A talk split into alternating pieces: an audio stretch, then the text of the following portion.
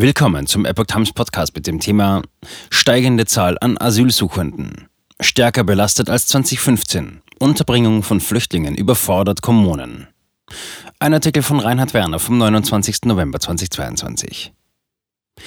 Der Krieg in der Ukraine und das Ende der Corona-Krise haben die Zahl an Flüchtlingen in der EU deutlich ansteigen lassen. Kommunen fühlen sich überfordert.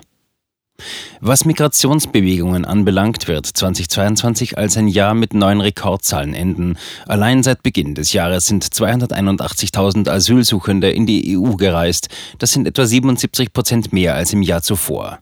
Dazu kommt noch ein Vielfaches dieser Zahl an Kriegsflüchtlingen aus der Ukraine. Diese lässt die Gesamtzahl der zu Betreuenden auf über eine Million steigen. Kommunen in vielen Bundesländern und auch über Deutschland hinaus sehen sich zunehmend überfordert bezüglich der Unterbringung. Österreich. Kommunen ziehen sich aus Betreuung zurück. Erst vor wenigen Wochen wurden in der oberösterreichischen Gemeinde St. Georgen im Attergau 17 vom Innenministerium aufgebaute Zelte für Flüchtlinge zum Zankapfel. Nach Protesten bauten die Verantwortlichen diese wieder ab. Freiwillig erklärt seither jedoch kaum noch eine Gemeinde ihre Aufnahmebereitschaft. In Oberösterreich hatte es 2015-16 noch mehr als 500 Unterkünfte für Asylbewerber in 327 Gemeinden gegeben. Derzeit engagieren sich nur noch etwas mehr als 100 von 438 Kommunen des Landes in diesem Bereich.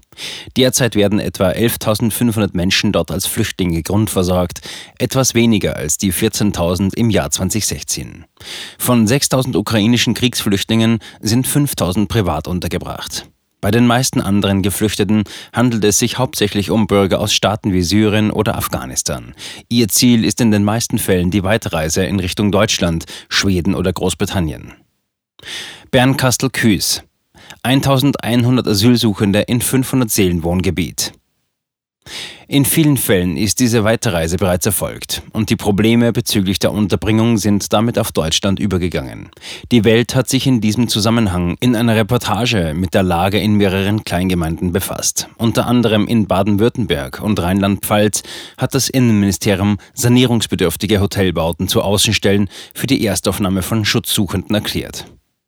Häufig befinden sich diese in dünn besiedelten Gebieten, wie beispielsweise in Kurviertel von Bernkastel-Küß.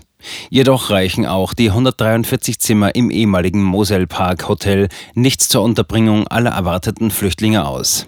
Deshalb hat man auch schon die Tennishalle nebenan mit Notbettreihen bestückt und Container mit WCs und Duschen aufgebaut. Am Ende sollen 1100 Asylsuchende in einem abgelegenen Ortsteil Aufnahme finden, der selbst nur 500 Einwohner zählt. Im alten Hotel finden davon nur zwischen 400 und 500 Platz. Das Wohngebiet verfügt zwar über mehrere Kliniken, aber keinen Supermarkt. Die Pläne des grünen Integrationsstaatssekretärs David Profit stoßen auf erhebliche Widerstände in der Gemeinde. Man warnt vor Zuständen in der Tennishalle, die an Massentierhaltung erinnerten und vor negativen Folgen für den Kurbetrieb. Eine Petition fordert die dezentrale Unterbringung der 600 Asylsuchenden, die in der Tennishalle einquartiert werden sollen. Städtetag. Bund und Länder müssen Kommunen stärker unterstützen. Auch der Städtetag hat wiederholt an Bund und Länder appelliert, den Kommunen wirksamer unter die Arme zu greifen. Aber die Bundesländer stehen selbst vor einem erheblichen Organisationsaufwand.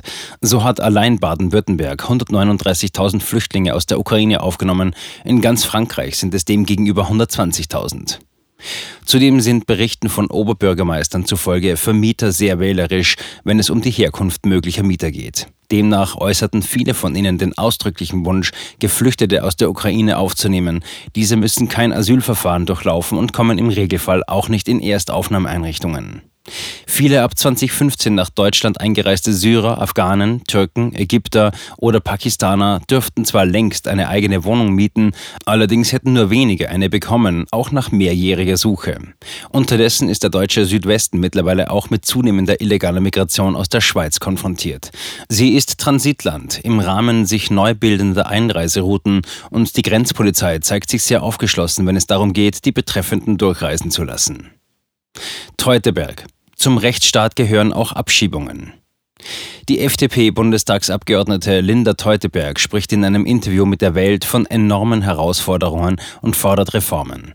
Deren Ziel müsse es sein, die Botschaft zu vermitteln, dass nicht jeder nach Europa einreisen kann. Teuteberg sieht Nachholeffekte der Corona-Pandemie, die Asylsuchende vermehrt nach Deutschland brächten. Zudem macht sie Nachbarländer der EU wie die Russische Föderation, Belarus oder die Türkei für den gestiegenen Andrang verantwortlich. Russland und Weißrussland betrachteten staatlich orchestriertes Schleppertum als Teil einer hybriden Kriegsführung. Die Türkei wiederum lasse vermehrt Asylsuchende über die türkische Republik Nordzypern in die EU ausreisen. Für eine europäische Lösung der Asylkrise bedürfe es jedoch auch einer Abkehr von der geradezu unpolitischen Unbedingtheit der bisherigen deutschen Position. Es sei nicht von europäischen Partnern zu verlangen, eine Quote von einer potenziell unbegrenzten, jedenfalls unkalkulierbaren Zahl von Migranten zu akzeptieren. Bei der Kritik an Ost- und Mitteleuropäern sei auch Ressentiment im Spiel. Die Schutzberechtigung von Asylsuchenden solle, so Teuteberg, schon in Drittstaaten erfolgen. Gleiches gelte für die mögliche Bleibeperspektive als Arbeitsmigrant.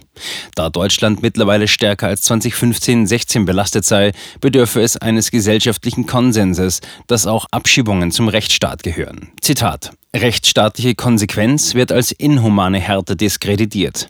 Dass etwa die Durchsetzung der Ausreisepflicht die Ausnahme darstellt und nicht die Regel, ist nicht hinnehmbar.